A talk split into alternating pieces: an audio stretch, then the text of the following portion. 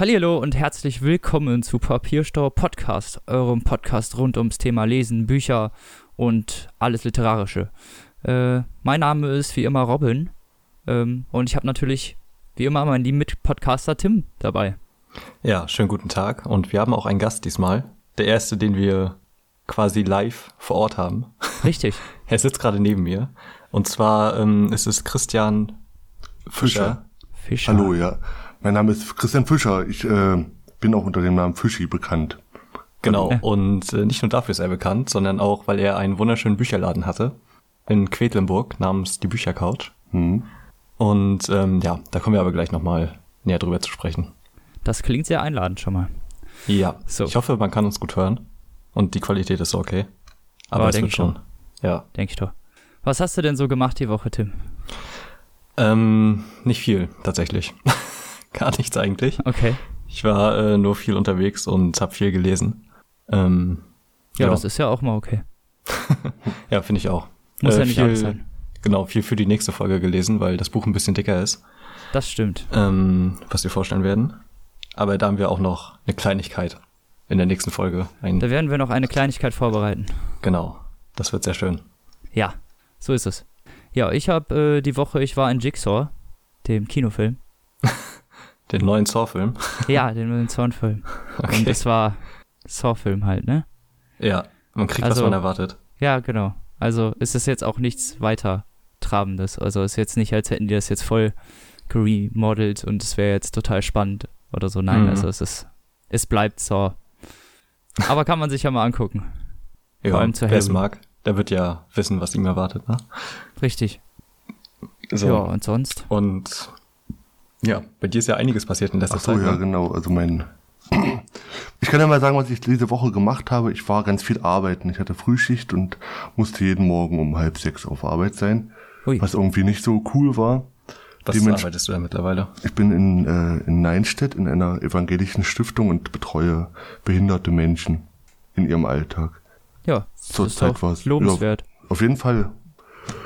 Aber dementsprechend hat sich meine Abendgestaltung auch gestaltet sozusagen. Ja, ich war recht früh im Bett grundsätzlich und habe keine Horrorfilme gucken können und auch nicht so viel lesen können.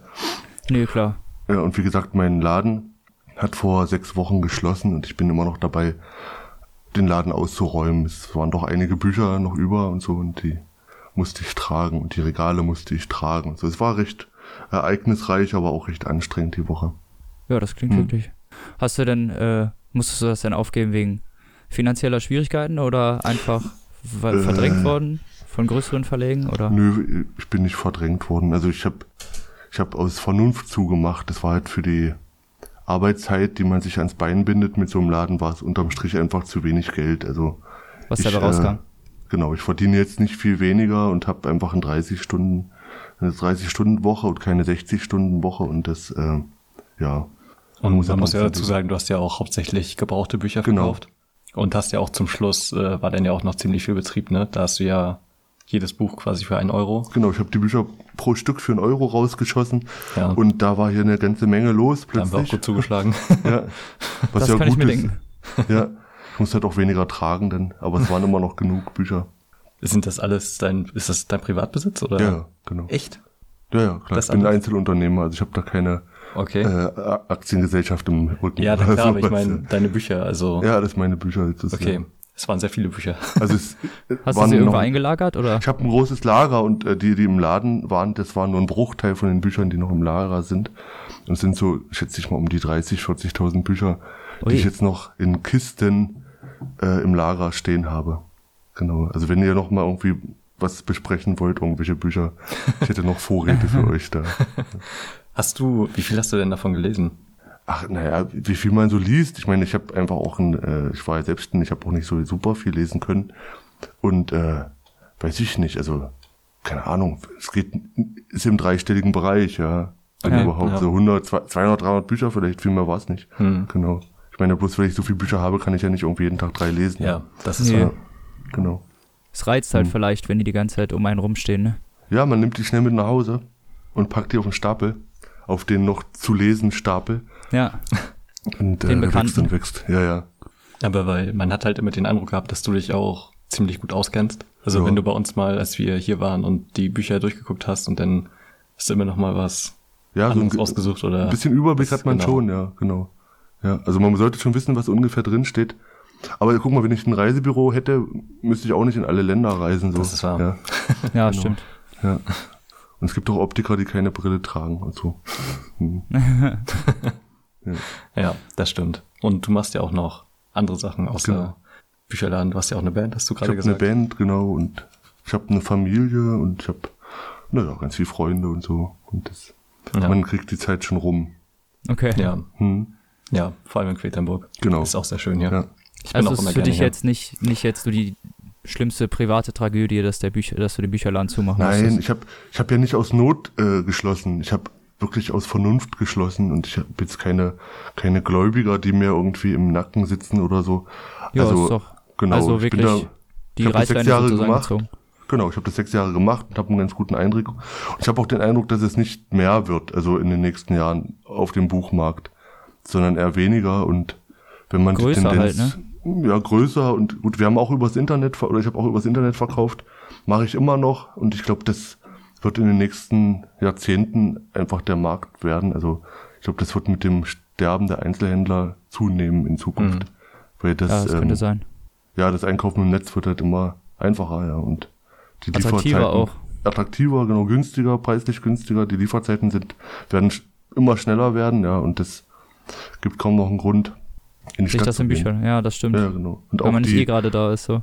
Ja, und auch die Informationen über Bücher, also ich meine, ihr seid ein Beispiel dafür, dass man nicht in die Stadt gehen muss und einen Kaffee trinken gehen muss, um sich über Bücher zu unterhalten oder zu informieren und so, sondern dass es auch reicht, zu Hause zu sitzen und sich dann zu denken, okay, das und das Buch wurde gerade besprochen, ich bestelle mir das schnell mal bei Amazon oder so.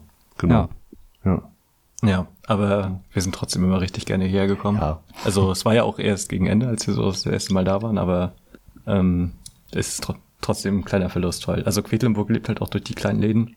Ja. Und ich meine, wir waren auch gerade bei Mams Burger essen noch, bevor wir sie aufgenommen haben und es ist schon schade, dass so ein Laden zumacht. Aber ja, aber es war 6 Jahre und so, das ist eine gute Zeit gewesen und hat so alles seine Zeit, ne? Genau. Ja, ist doch gut. Also das ist dann... So lief, ne? Ich meine, das wird sich ja in nächster Zeit bestimmt auf jeden Fall auch ausdehnen noch.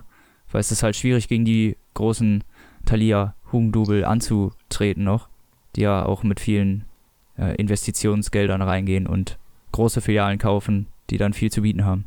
Genau, du hast halt alle Bücher, also einen Großteil der aktuellen Titel einfach verfügbar und das ist in so einem kleinen Laden nicht gegeben. Du musst die bestellen und musst dann 1-2 Tage warten, bis die Bücher da sind und dann kannst du es wirklich auch im Netz selber bestellen. So. Und was aber in Deutschland noch ein großer Vorteil ist und was auch viele kleine Buchläden noch am Leben hält, ist halt die Buchpreisbindung, die es bei uns gibt. Ja. Das heißt, du kannst den Kampf halt nicht über den Preis führen. Und wenn das so wie in der Schweiz zum Beispiel wäre, dass du die Preise festlegen kannst, wie du willst, dann würden die großen Ketten natürlich die kleinen zu Tausenden tot machen. Also Ja, man hat das ja schon in verschiedenen Bereichen gesehen. Drogeriemärkte zum Beispiel oder so. Genau. Supermärkte. Alles gehört ja heutzutage irgendwelchen Firmen. Also großen. Oder, genau. Oder es hängen irgendwelche großen Firmen dahinter. Also. Ja, genau. Ja. Die das dann als kleine Firma tarnen. Wir haben zum Beispiel noch einen Bücherladen, der gehört halt einfach zu Münster, zu der Stadt. Den kennt auch jeder. Und der hätte auch Pleite gemacht, weil er halt einen Thalia aufgemacht hat. Und lustigerweise hat Thalia den dann aufgekauft. Und ist jetzt halt ein Thalia eigentlich. Steht halt nur noch. Ja, genau. Thalia ist eigentlich Douglas. Also da hängt eigentlich Douglas dahinter. Ja. Als Überfirma sozusagen. Krass. Ja, und so frisst der eine den anderen. Oder zum Beispiel, wir haben übers Internet verkauft und ich wollte halt nicht über Amazon verkaufen, weil das eine Verbrecherfirma ist und habe über ZVAB verkauft. Das ist Zentralverzeichnis antiquarischer Bücher. Ja. Und die wurden vor 2 Jahren geschluckt von ABEBooks. Das ist eine amerikanische Firma und ABEBooks ist eine Tochter von Amazon. Ja. Also hängt alles zusammen. Du kannst sagen, 99% des Buchmarktes im Internet läuft über Amazon. Heißt halt nicht immer Amazon so. Das ist das schon krass. Also, Die habe ich auch schon mal Geschichten gehört, dass sie halt hohe Beträge fordern und Margen und so Geschichten. Und damit teilweise irgendwie Verläge auch in Zugzwang drängen und sowas. Genau, sowas, ja. Oder jetzt auch selber einen Verlag aufgemacht haben, glaube ich, und die Bücher auch für ganz wenig Geld raushauen und so, ja. Und, ja. So KPD, dieses Self-Publishing und so. Genau. Ja, das stimmt, ja. Die Konditionen sind nicht so. Aber die sind fast bei keinem. Also jeder, der jetzt danach gekommen ist und sowas anbietet, die haben fast alle die gleichen Konditionen wie Amazon, weil sich alle daran orientieren. Ja, ist halt auch der Marktführer, ne? Also du kannst ja dann nicht was anderes machen quasi, weil würde sich ja auch nicht halten. Ja, ich finde es schlimmer, dass man halt über den Marktführer, ja, auf jeden Fall. immer wieder hört, dass er halt schlechte Arbeitsbedingungen liefert. Ja. Und keine Steuern bezahlt. Ein doofes Vorbild, das, ja. Auf jeden Fall. Ja, und im Endeffekt, ich meine, mit dem Verlag bei Amazon, es ist ja auch so, du hast auch Autoren, die da mitmachen, ja, das ist halt die andere Seite der Medaille. Stimmt. Und ohne diese Autoren, die Kondition annehmen, würde das nicht funktionieren. Mhm. Ja, und, ja, das stimmt. Ja. Ist halt der einfachste Weg, ne? Genau.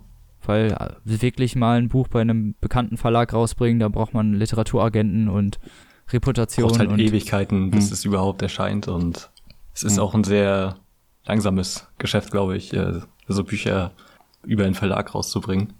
Und ja, das dauert. Ja. Also hauptsächlich digital ist halt wie bei Musik mittlerweile, ne? Dass du quasi direkt auf alles zugreifen kannst und es direkt raushauen kannst, ohne irgendeine Latenz zu haben. Ja, das stimmt. Dementsprechend ist die Qualität auch oftmals. Das stimmt. Also bei Büchern und bei Musik ist es das Gleiche, genau. Also da muss man lange suchen, bis man mal was Gutes findet. Ja, man hat halt keine Instanz mehr, über die man gehen muss. Genau, ne? Es gibt keinen Lektor, der Lektor wird eingespart und so, und das macht schon was aus. Ja, also. Ja, das liegt ja halt auch an dieser Zusammenpressung dieses gesamten Marktes, ne, dass immer mehr Leute wollen Schriftsteller werden, die müssen ihre Anforderungen hochschrauben, und dann werden nur noch Leute veröffentlicht, die dann auf jeden Fall Geld bringen. Es ist halt schwierig, irgendwie jemand Neuen zu etablieren. Wenn man auch mal so in die Bücherläden, also wenn man so mal in die Regale guckt, so vor allem was so Fantasy und Sci-Fi angeht, fahren die immer mit auf derselben Schiene, ne? Da werden entweder so die Heinlein-Sachen aus den 60ern neu aufgelegt. Ja. Oder Philip K. Dick und so. Ja, genau, oder die Asimov-Geschichten und ist genau alles von Philip K. Dick irgendwie, oder halt Leute, die wie Kai Meier oder, keine Ahnung, Markus Heitz oder so, die ja. Und bei Philip K. Dick, der war ja bei Heyne ursprünglich und ist bei Fischer mittlerweile, ist bei Fischer gelandet jetzt, ja. Und ich glaube, der war für Heyne auch nicht erfolgreich genug, ja, also nicht zu, nicht. Und bei Heyne kommen bloß auch die Blockbuster raus. Das stimmt. Also die haben ja nur die großen Namen, also Stephen King und so. Stephen King, ja, genau. Ja. Das ist auch der erste, der mir eingefallen ist. Ja, halt alles, was wirklich auch schon so eigentlich Rang und Namen hat, so das kommt dann bei Heyne raus. Wahrscheinlich hatte Philip K. Dick da auch noch nicht so dieses, also ich meine, jetzt mit dem neuen Blade Runner und so ist wahrscheinlich nochmal was anderes. Mit dem Blade Runner, mit dem, wie ist das? Wie ist diese Serie? Ja, The Man in the High Castle. Genau, ja. Und solche Sachen. Ja, ich glaube, das kommt dann immer nochmal so wellenweise, wenn es denn nochmal im Gespräch ist, dass dann auch wiederum mehr Leute Philip K. Dick Bücher kaufen. Gut möglich, ja. Weil es halt in den Medien auch wieder mehr besprochen wird. Ja. Ja, und dann im Notfall sehen sie dann irgendwo, beruht auf dem und dem Buch, und dann, Genau. Ist halt immer am schlimmsten. Wir sind neulich in irgendeinem Laden vorbeigegangen, und da war halt das Buch zum Dunklen Turm, der erste Band, und da steht halt drauf, das Buch zum Film. So, und es ist ja eigentlich umgedreht, also es ist ja eigentlich der Film zum Buch. Ich weiß nicht, ob das nochmal bearbeitet wird oder ob da lustige Fotos hinten drin sind oder so. Ja, nee, da ist einfach das Cover anders, also es ist halt das Filmplakat, ne? Naja. Ja, mittlerweile verkaufen sich halt die Bücher wirklich gut über die Filme sozusagen. Ja, das stimmt. Ja, das wollte ich auch mal fragen. Sind solche Verkäufe eigentlich hoch dann? Also werden die dann öfter gekauft? Du hattest ja einen Plan. Das schon. Aber ich habe halt einen Gebrauchtbuchladen gehabt. Das heißt, ich musste mal gucken, was reinkommt, so, ja. Und habe die nicht gezielt bestellen können oder so. Okay. Aber die sind schon öfter auf der Theke gelandet, wenn es die in der Edition gab. Genau. Klar, die fragen dann schon die Leute und so, und ob es dann irgendwie irgendwie das Buch zum Film gibt sozusagen, ja. Okay, krass. Was ganz, ganz lustig war, als dieses Inferno von Dan Brown rauskam, habe ich ganz viel von Dantes Komödie verkauft und so, weil sie dachten, das wäre irgendwie, das beruht ja so ein bisschen darauf, glaube ich. Ich glaube, keiner von denen, die das gekauft haben, hat das jemals gelesen. Aber die werden nicht schlecht gucken, wenn die das lesen. Ja. Das Lustige ist, ich habe das Buch auch, aber ich habe es mir halt gekauft wegen dem Videospiel Dantes Inferno. Was es damals gab. Das war halt dann, Dantes Komödie in, wenn Dante eine Sense gehabt hätte und sich da durchgeschnetzelt hätte halt. Ja, das ist schon ganz schön gruselig, oder? Also diese Hölle zumindest. Ja, also ich habe mich da ich glaube, 150 Seiten so ein bisschen durchgequält, aber ist eigentlich ganz cool. Also kann man auf jeden Fall lesen. Also. Ich war 1998 im Urlaub mit einer sehr guten und sehr gut aussehenden Freundin in Italien und Griechenland und hatte Dantes göttliche Komödie mit, was so ziemlich das unsexyste Buch ist, was man mit in den Urlaub nehmen kann. Ich habe mal das Inferno gelesen am Strand und so, oder in Florenz waren wir auch und so. Naja, war irgendwie, ich habe, glaube ich, nicht so den besten Eindruck gemacht. Bin ich so düster in meinem Sonnendeck lag und ja. Egal. Aber ich war immerhin bei, also in Dantes Taufkapelle und so, mit dem Buch unterm Arm und geil. Im Wohnhaus von Beatrice, von seiner Liebsten und so. Naja, wir haben auch, als ich in Florenz war, haben wir auch, als wir irgendwie durch den Dom gegangen sind und so, die Führerin hatte auch immer Dante erwähnt und es ist ja halt einer der großen italienischen Klassiker so. Absolut. Und der spielt da halt auch in der Kultur quasi noch eine ziemlich große Rolle. Ja, definitiv. Ja, muss ich auch nochmal lesen. Auf jeden Fall. Ja, ist halt, wie gesagt, ist ein bisschen anstrengend, aber kann man auf jeden Fall machen. Ja, man muss unbedingt Sekundärliteratur dazu haben oder einen guten Anhang, damit man weiß, welche Päpste und welche, was weiß ich was da gerade gemeint sind und welche Borgia und so, ja.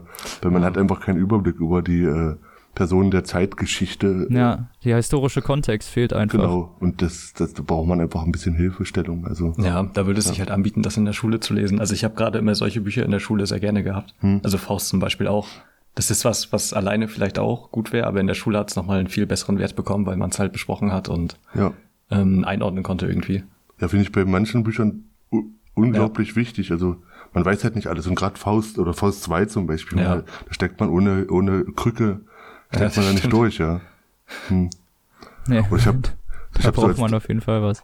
Ich habe so als Dauerbuch habe ich James Joyce, Ulysses und das lese ich immer und fange immer wieder von vorne an oder lese die Kapitel dann nochmal, weil ich es nicht verstehe.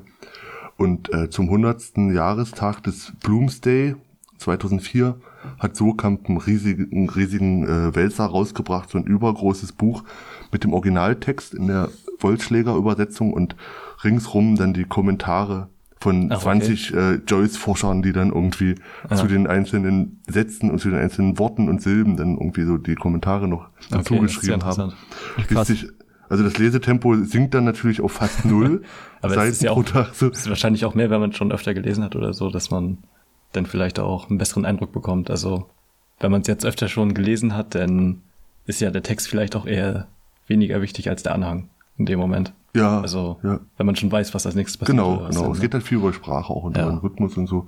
Und das bei dem Buch ist es zum Beispiel auch unglaublich wichtig. Und es geht auch viel verloren, wenn man das nicht hat, weil man viel überliest, was eigentlich recht wichtig ist so, und den Kontext erstmal klar macht irgendwie. Genau. Ja. Aber du hast ja jetzt noch ein paar mehr Bücher mitgebracht. Was liest du denn gerne? Oder? Ja, ich habe die Bücher mitgebracht, weil du mir gesagt hast, ich soll ein paar Bücher mitbringen. Und ich lese tatsächlich auch immer wieder mal Science-Fiction. Ja. Kein Fantasy, wirklich reine Science-Fiction so. Und ich habe halt so ein paar Bücher, mit denen mich in letzter Zeit oder dauerhaft auch begleitet haben und so. Eins meiner Lieblingsbücher ist Die letzte Welt von Christoph Ransmayr. Das ist ein österreichischer Autor, das kam, glaube ich, irgendwo in den 80er Jahren raus. Und das ist eine ganz spannende Story. Es geht um Ovid, den Autor von den Metamorphosen und die Liebeskunst und so, ein antiker Autor, der zu Zeiten von Augustus gelebt hat. Und da war irgendwas und angeblich hat er irgendwie so ein paar Sexeskapaden von Augustus' Tochter mitbekommen und ist deswegen verbannt worden ans Schwarze Meer nach Tomis. Und da setzt das Buch ein Kumpel von Ovid, Kotta heißt er, sucht Ovid dort in Tomis und fährt dahin. So, das ist erstmal recht unspektakulär. Was das Gute an dem Buch ist, dass viele Figuren, die in den Metamorphosen, also in dem Hauptwerk von Ovid auftauchen, plötzlich auch in dieser Stadt auftauchen. Das ist erstmal seltsam. Man sollte es gelesen haben quasi. Nö, es gibt einen Anhang.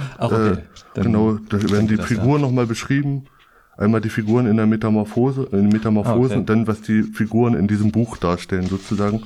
Das ist das eine Seltsame. Und das andere Seltsame ist, dass in dieser Stadt zum Beispiel Straßenbahn fahren und dass, wenn Augustus eine Rede hält, das über Lautsprecher passiert und so. Das heißt, es mischt sich die antike Welt mit der modernen Welt, auch mit Science Fiction teilweise und so. Das ist auch alles, es ist alles in Bewegung. Es ist wie so eine Traumwelt, die da aufgebaut wird. Interessant. Sehr interessant, sehr interessant. Dann habe ich von Hans Henny Jahnn ein Buch mitgebracht. Das heißt Perugia. Das habe ich auch immer wieder am Wickel und schaff's nie, das ganz durchzulesen. Was auch schwierig ist, weil es unvollendet ist. Also ich werde eh nicht zum Ende kommen, weil es das Ende nicht gibt und so. Und, ja gut, dann geht das schlecht, ne? Das ist in den 20er Jahren rausgekommen, 1926, und ist wirklich sowohl sprachlich als auch inhaltlich eins der außergewöhnlichsten Bücher, das ich jemals gelesen habe.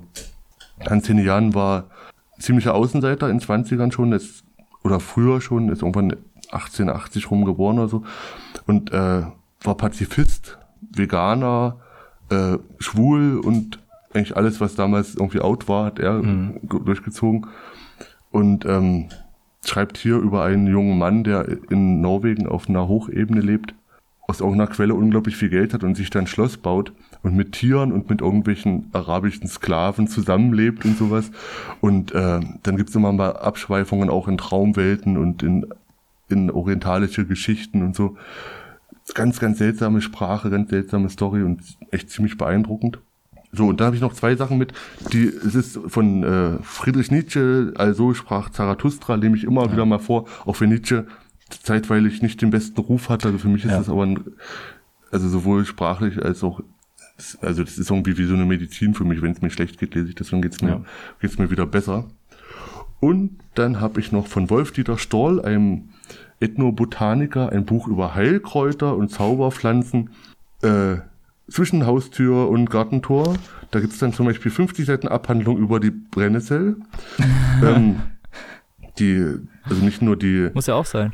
Ja, ist total spannend. Es geht nicht nur um die Heilkraft der Brennnessel, sondern auch um die mythologische Bedeutung der Brennnessel in den verschiedenen Kulturkreisen, bei den Indianern, bei den Buddhisten, bei uns und so. Das ist sehr interessant.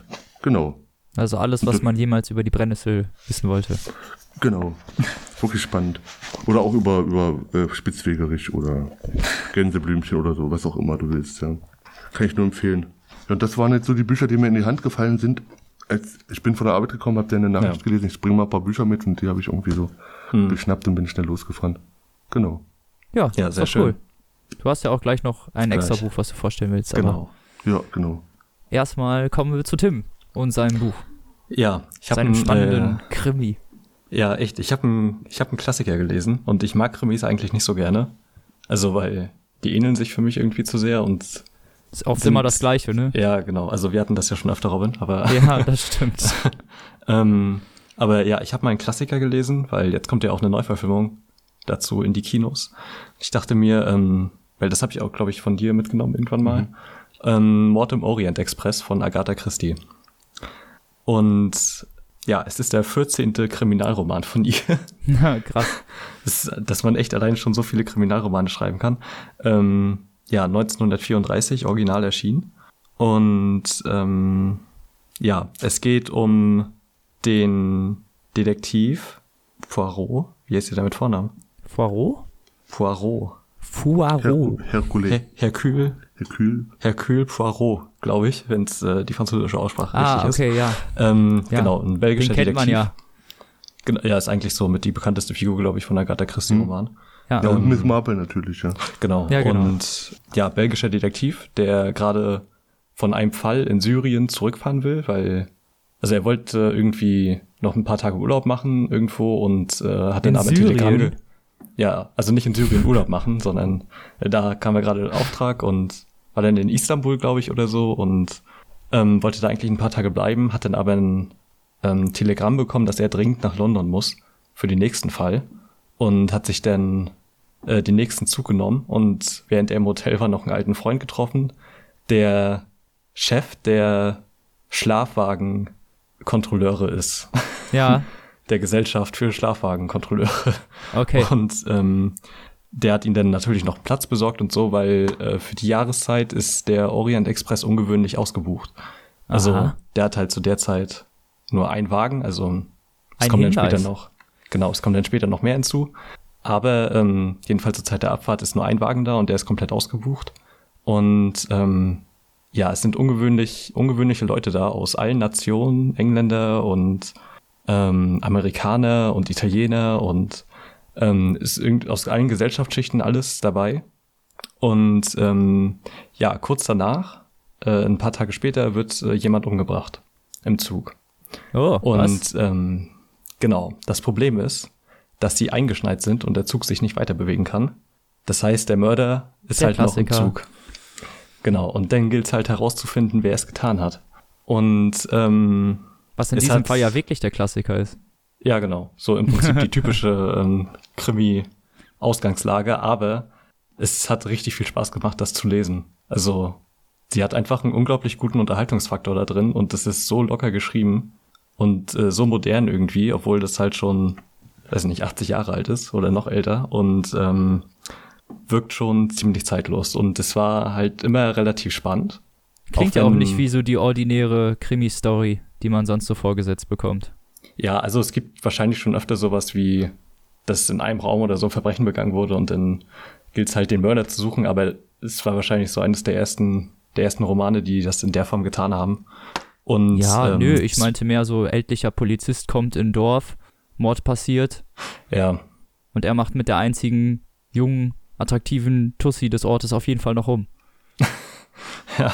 Das meinte ich damit. Ach so, ja gut.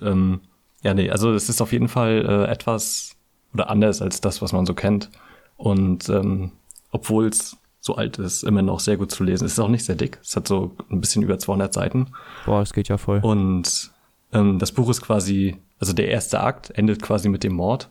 Dann kommt der zweite Teil, das sind Verhöre. Dann ja. Gibt es nochmal zweite Verhöre, in denen Poirot das alles versucht, die Figuren hinzustellen quasi, wie der Mord passiert ist. Und dann gibt's halt die große Auflösung am Ende im S-Wagen und der Fall ist geklärt quasi. Und der Aufbau ist halt einfach sehr schön und es ist, also die Unterhaltungen sind halt immer sehr angenehm, weil jeder auch irgendwie so einzigartig klingt. Also jede Figur ist halt ganz gut ausgearbeitet, obwohl die halt nur ein paar Sätze zu sagen hat oder so. War denn bis zum Ende irgendwann dir klar, was passiert? Ja, witzigerweise wurde ich durch irgendeinen Film oder eine Serie oder so gespoilt, was mir aber auch erst am Ende aufgefallen ist. Also doch nicht. Also nicht so ganz, also so kurz vor Ende quasi, kurz vor der Auflösung ist mir das irgendwie aufgefallen, warte. Also ich will den Spruch jetzt nicht wiederholen, aber da ist mir dann schon, also dann war das doch Mord am Orient Express, weil das schon Sinn gemacht hat in meinem Kopf. Und dann war es halt auch so. Okay. Die Auflösung ist nichtsdestotrotz richtig gut. Und ich kann auch nur jedem den Film empfehlen, den alten. Aus den 70ern von Sidney Lamb ist er, glaube ich. Der auch die 12 Geschworenen und so gemacht hat. Peter Ustinov, glaube ich, oder? Ist es?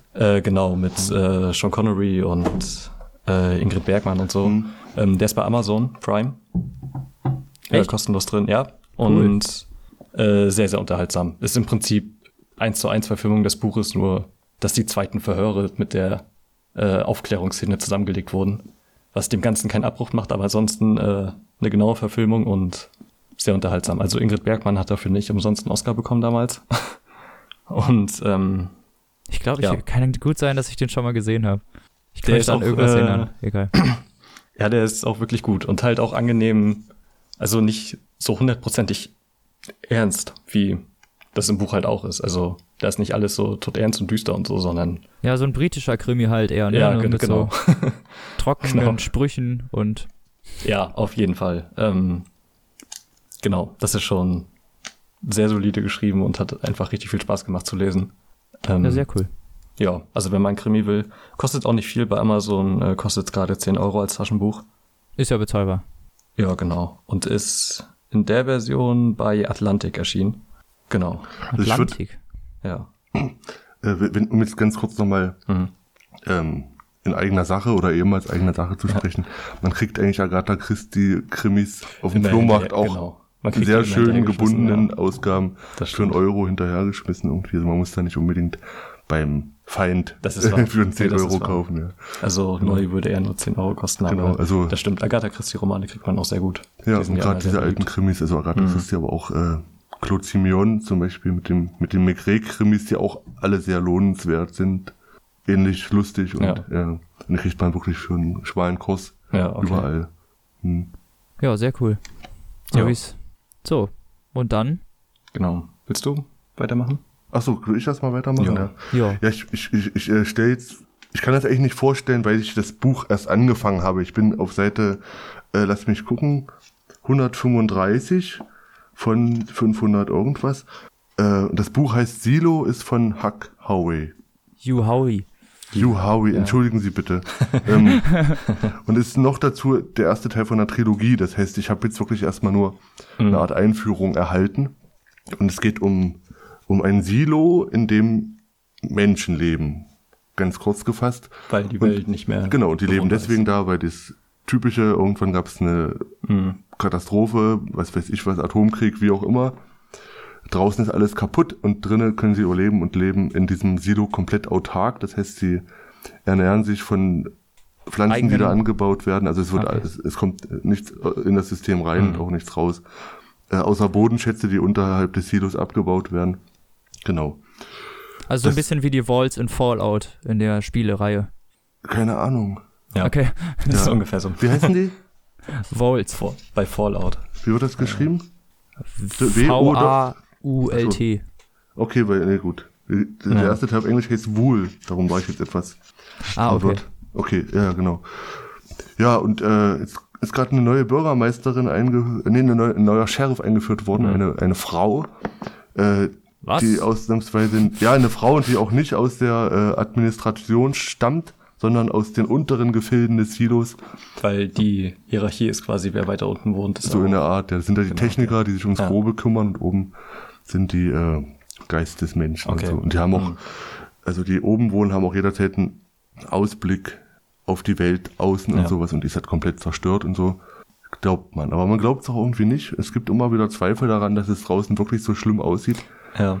Und das ist eigentlich so der Zweifel, der die ganze Zeit mitschwingt, dass du denkst, ist das so wirklich so? Also man muss wissen, dass die Bilder über Videos, also über Videoprojektionen nach innen geworfen werden.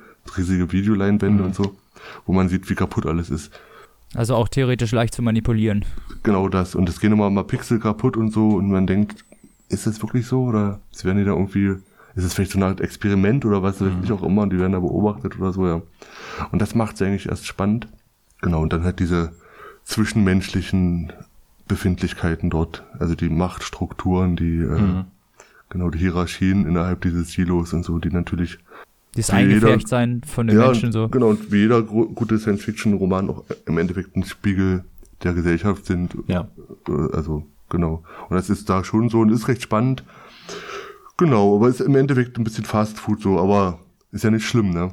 Gute Fast Food. Genau, ja. Also es hört sich ja, also es ist ja diese Science Fiction ist ja momentan auch so ein bisschen Trend mit diesen Trilogien, wo halt die Welt irgendwie in Umsturz geraten ist und ein neues System irgendwie aufgebaut wird, aber es hört sich schon irgendwie ein bisschen anders an als die üblichen Romane. Ja, ich lese halt, wenn Science Fiction noch viel älteres Zeug, also halt Philip K. Dick, Strugatzkis, Stanislav Lem und so, die Russen. Und ich habe mir auch neulich erst ein paar Bücher hier beim Kulturhof mitgenommen gestern. Da ist auch was von einem Rostocker Autoren sogar dabei.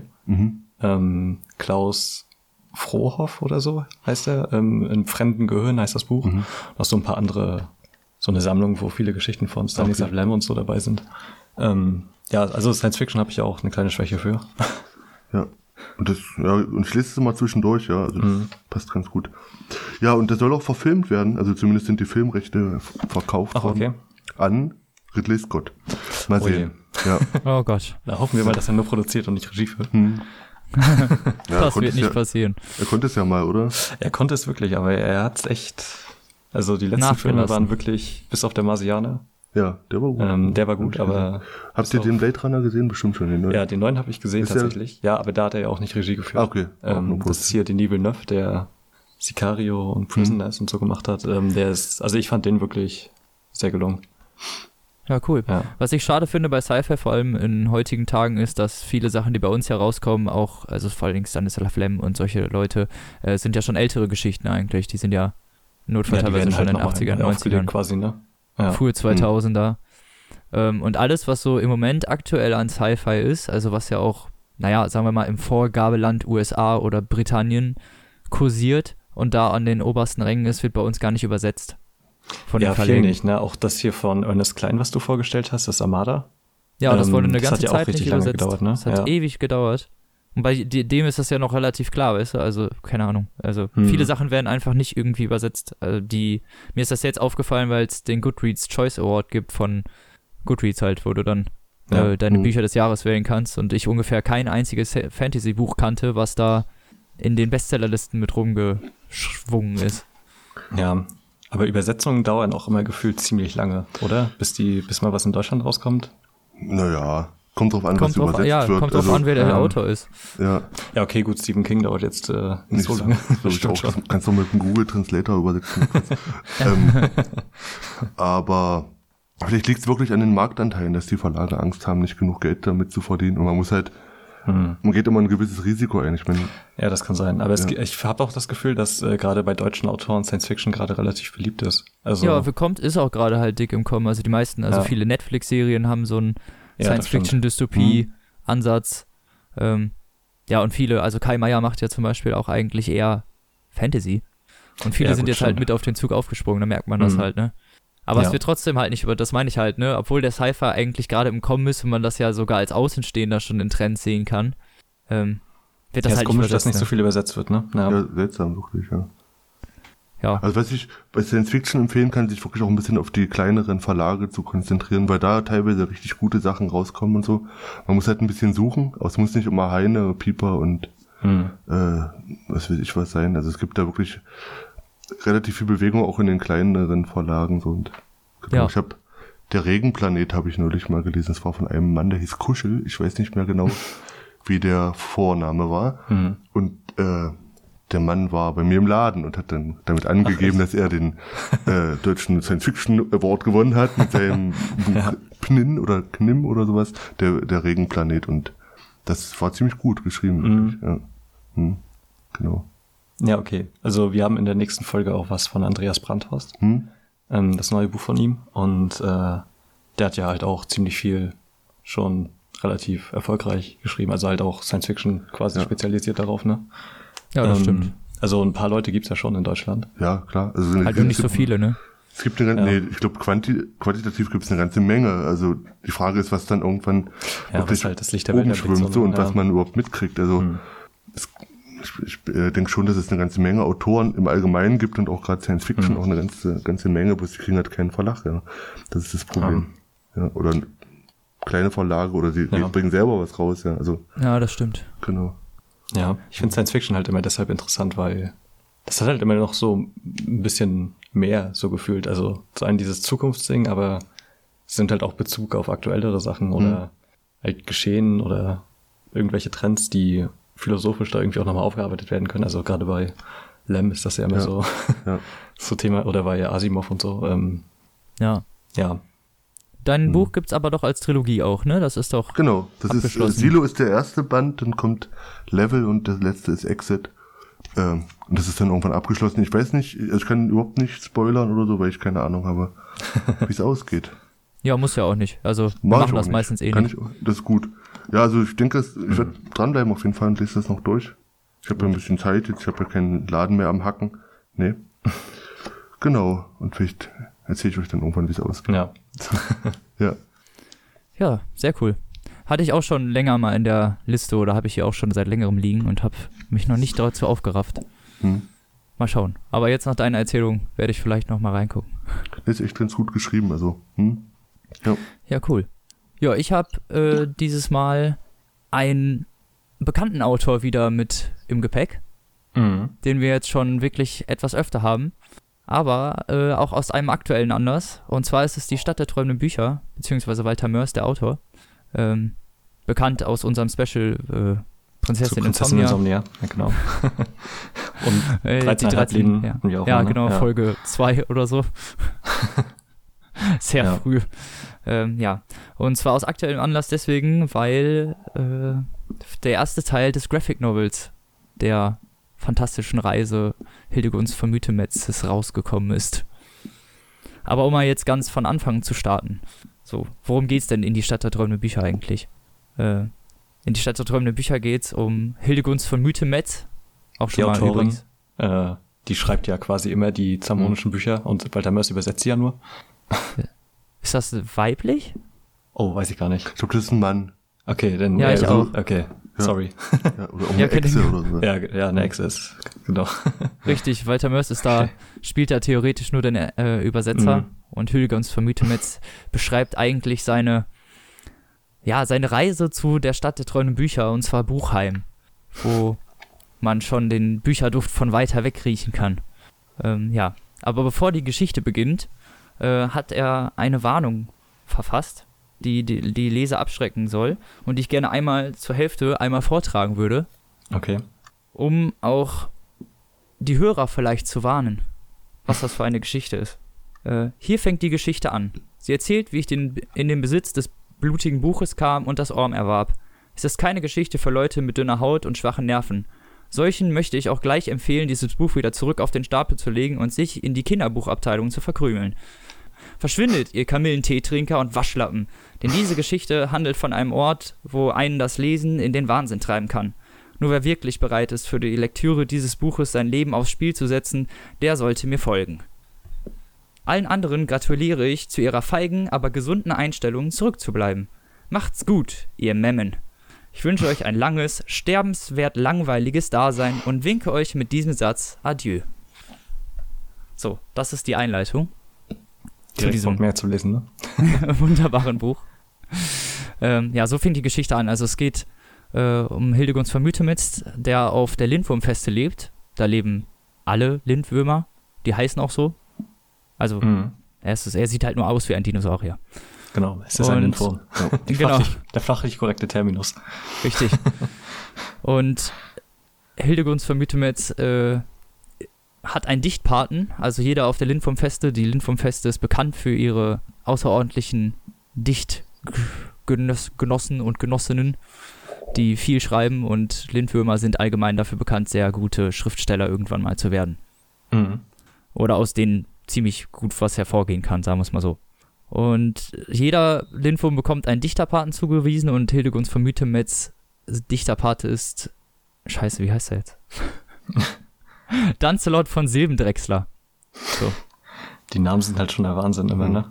Ja, genau.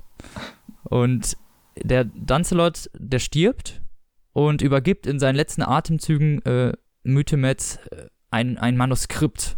Also theoretisch auf Papier geschmierte Seiten eines Schriftstellers, die Dancelot selber irgendwann mal bekommen hat. Und von denen er behauptet, dass es das Beste sei, was jemals irgendwann mal geschrieben wurde.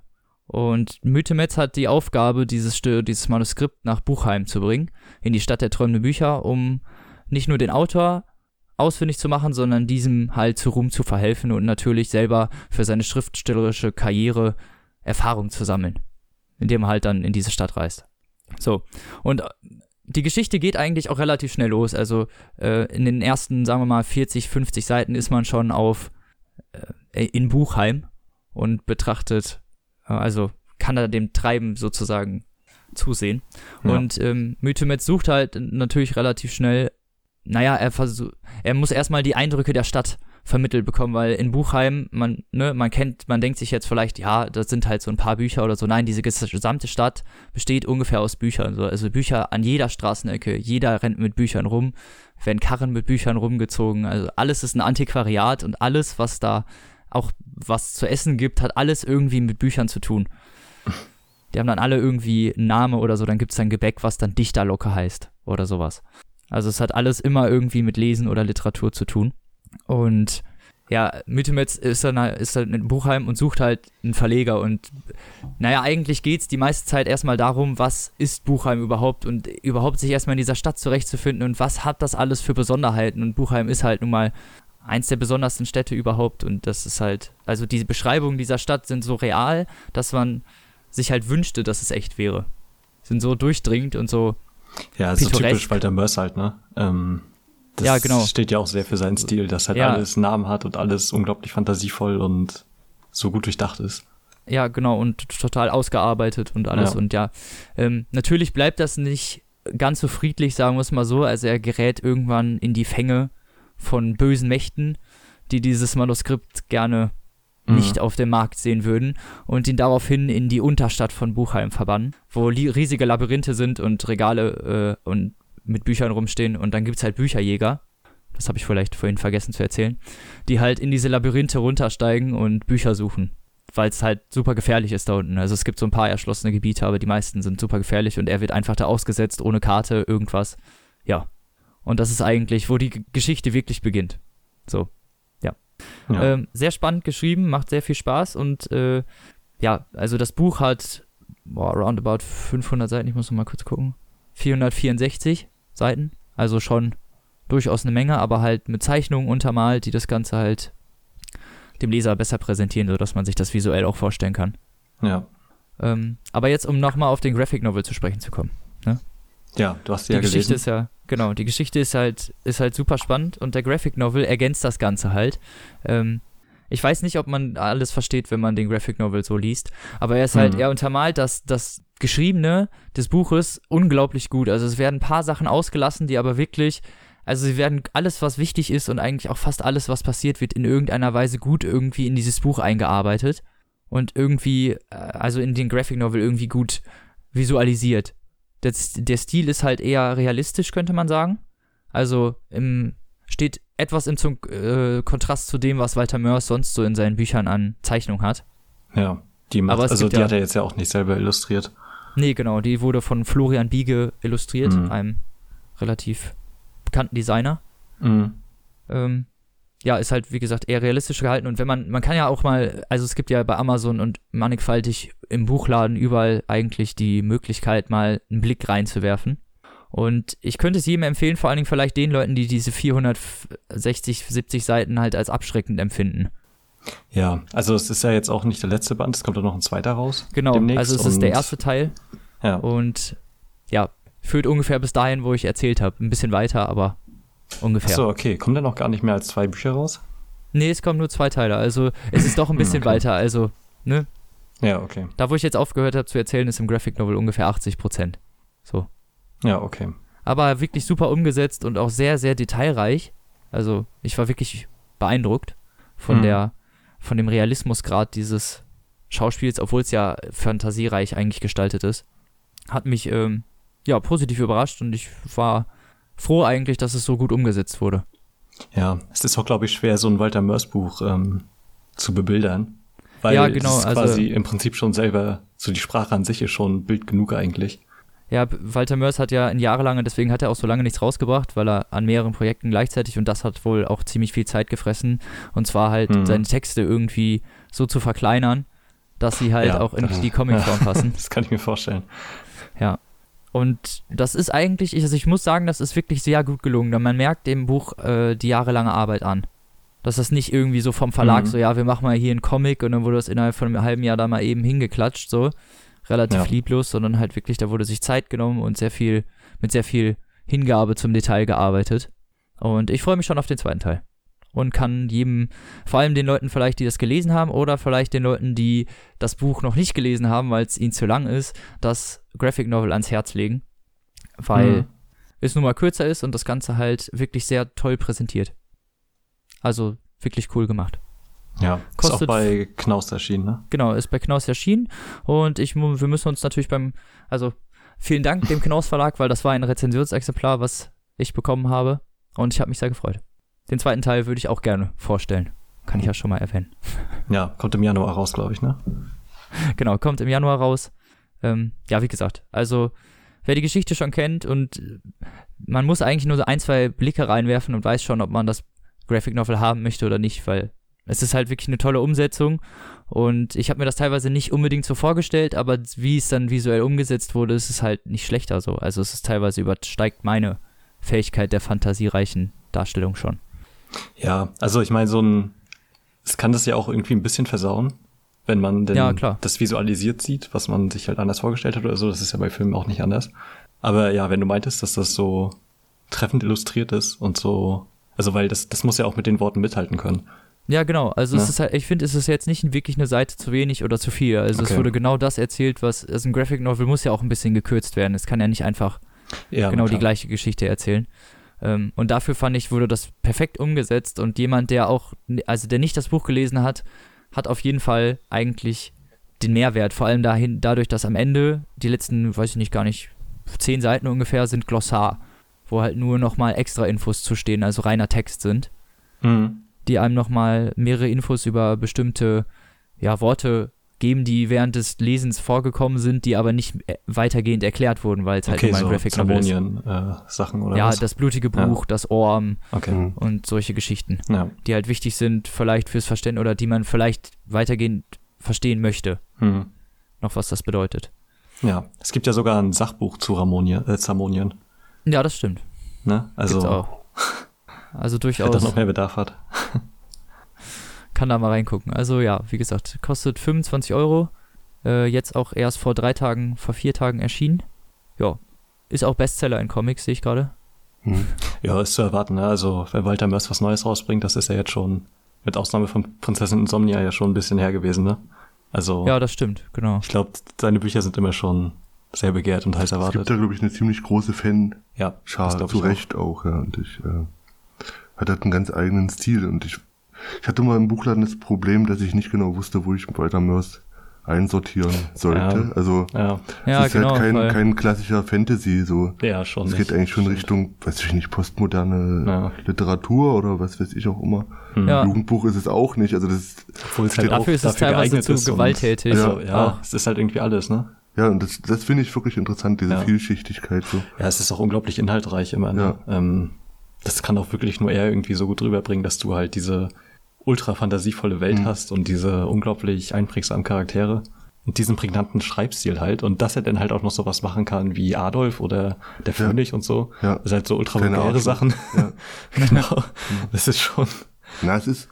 Ich finde, diesen Humor, den spürt man aber auch bei den Zamonien-Romanen trotzdem noch durch. So dieses... Manchmal ein bisschen unter der Gürtellinie. Ja. So, das trägt es halt auch noch mit. Ja, also da sind einige Sachen, die da irgendwie eine Rolle spielen bei Walter Mörs. Und auch die Literatur an sich halt, das ist eigentlich so der Hauptakteur, gerade in Stadt der träumenden Bücher. Ja. Also, die Liebe zur Literatur und zu Büchern, und da wird natürlich auch die Liebe vom Leser vorausgesetzt. Ne? Also ich glaube, wer nicht so der übelste Leser ist, der wird wahrscheinlich auch dieses Buch nicht so gerne mögen, weil es halt nun mal auch darauf anspielt, dass man literaturbegeistert ist. Ja, das stimmt. Genau. Und auch so für diese Fantasiereichheit, so, ne? Diese Titel, die er sich ausdenkt, und dieses Gebäck, was ich vorhin schon erzählt habe. Ja, die Welt wirkt halt unglaublich voll, ne? Dadurch, dass er halt sich so viele Gedanken macht, glaube ich, darüber, was die so zu beinhalten hat, damit es auch glaubwürdig wirkt. Richtig. Ja. Es steht da in einer ziemlich langen Tradition, so, also sich einfach so eine Welt auszudenken, die im Endeffekt in Literatur stattfindet, nur in Literatur. Also ich denke da an Borges zum Beispiel.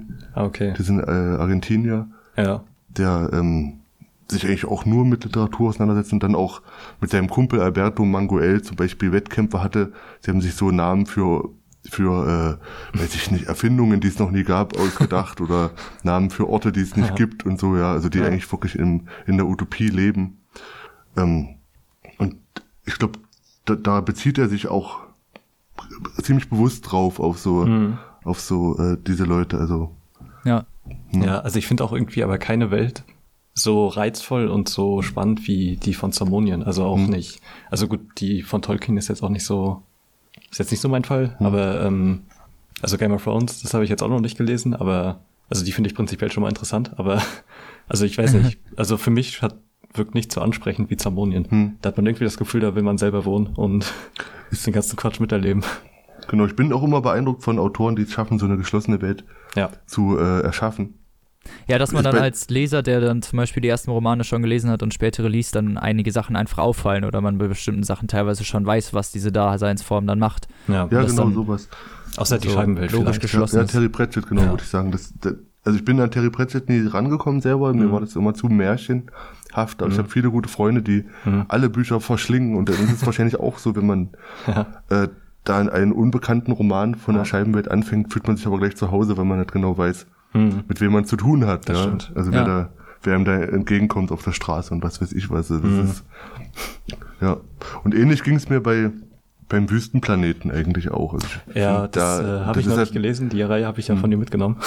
Das hat eine ganz andere, das ist wirklich reine Science-Fiction so, aber der schafft es auch, eine eigene Welt zu erschaffen, finde ich. So. Viel hast den auch ganz wirkt irgendwie. 4 Bände. Und 6 Bände sind es. Als Kern. von Frank Herbert und Brian Herbert. Sein Sohn hat dann noch vorneweg und hinten dran noch so, ja, ich glaube insgesamt 10-12 Bücher geschrieben. Ja, genau. Okay, krass. Es gibt auch Enzyklopädien zum Wüstenplaneten, zweibändige. Ja, zweibändige Enzyklopädie dazu und so. Das ist schon krass. Ja, ja, da weiß man dann schon alles. Tatsächlich. Ja, ich finde das halt auch cool, wie bei Zamonien so eingearbeitet ist, dass man nicht wirklich merkt, dass das jetzt ausgedacht ist, so, ne? So diese. Ja, es wirkt halt einfach total glaubwürdig, ne? Mhm. Ja, genau. Du bist halt da direkt reingezogen, weil es halt auch so sympathisch geschrieben ist. Ja, ja. Ja, auch als würde der Autor halt jeden Winkel kennen, ne? Und als wäre das so, ja genau, und jetzt gehen wir hier hin und sehr cool geschrieben. Schon ziemlich genauen Plan, glaube ich, von der Welt. Ja. Und was ich auch cool finde, ist dieses Brechen der dritten Wand, was er halt gerne mal macht.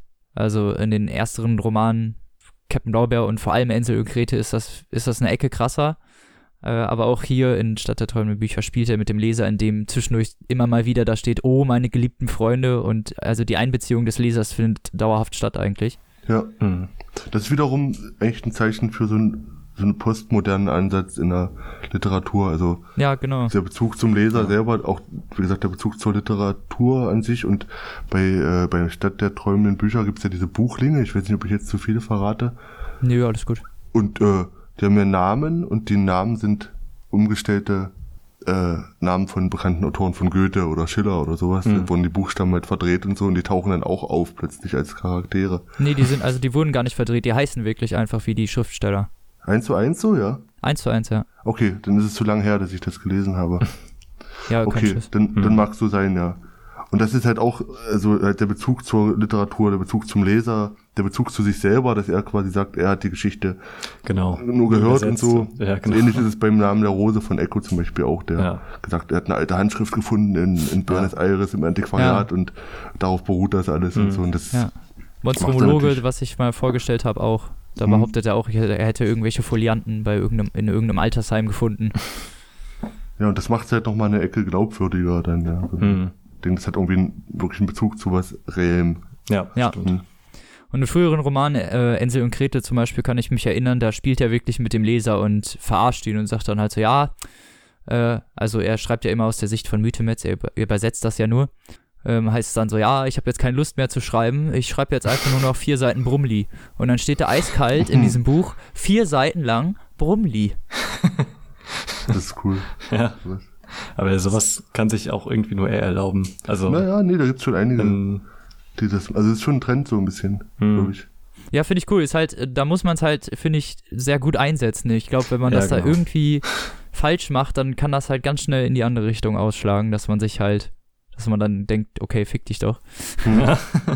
Aber ich habe das ähnlich mal gehabt, das habe ich meiner Tochter vorgelesen. Das Buch heißt, Sie sind ein schlechter Mensch, Mr. Gumm. Und da steht dann irgendwann Ende. Und dann kommen auch noch 20 Seiten und blätterst, und dann nach 3-4 Seiten steht dann, es ist wirklich vorbei.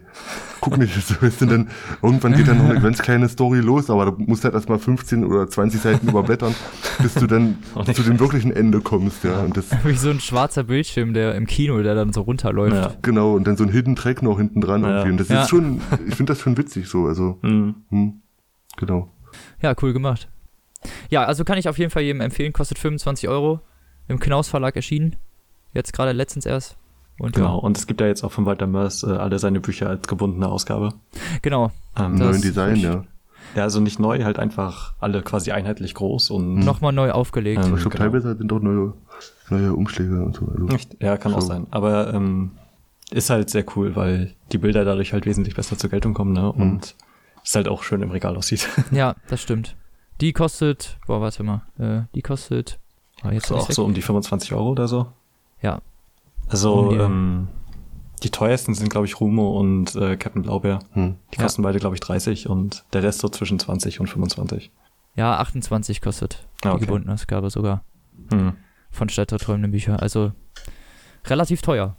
Ja, aber lohnt sich schon. Also, es ist halt auch einfach schön, das in der Hand zu haben, weil es halt wirklich großformatig ist und die Zeichnung dadurch halt sehr schön zur Geltung kommt.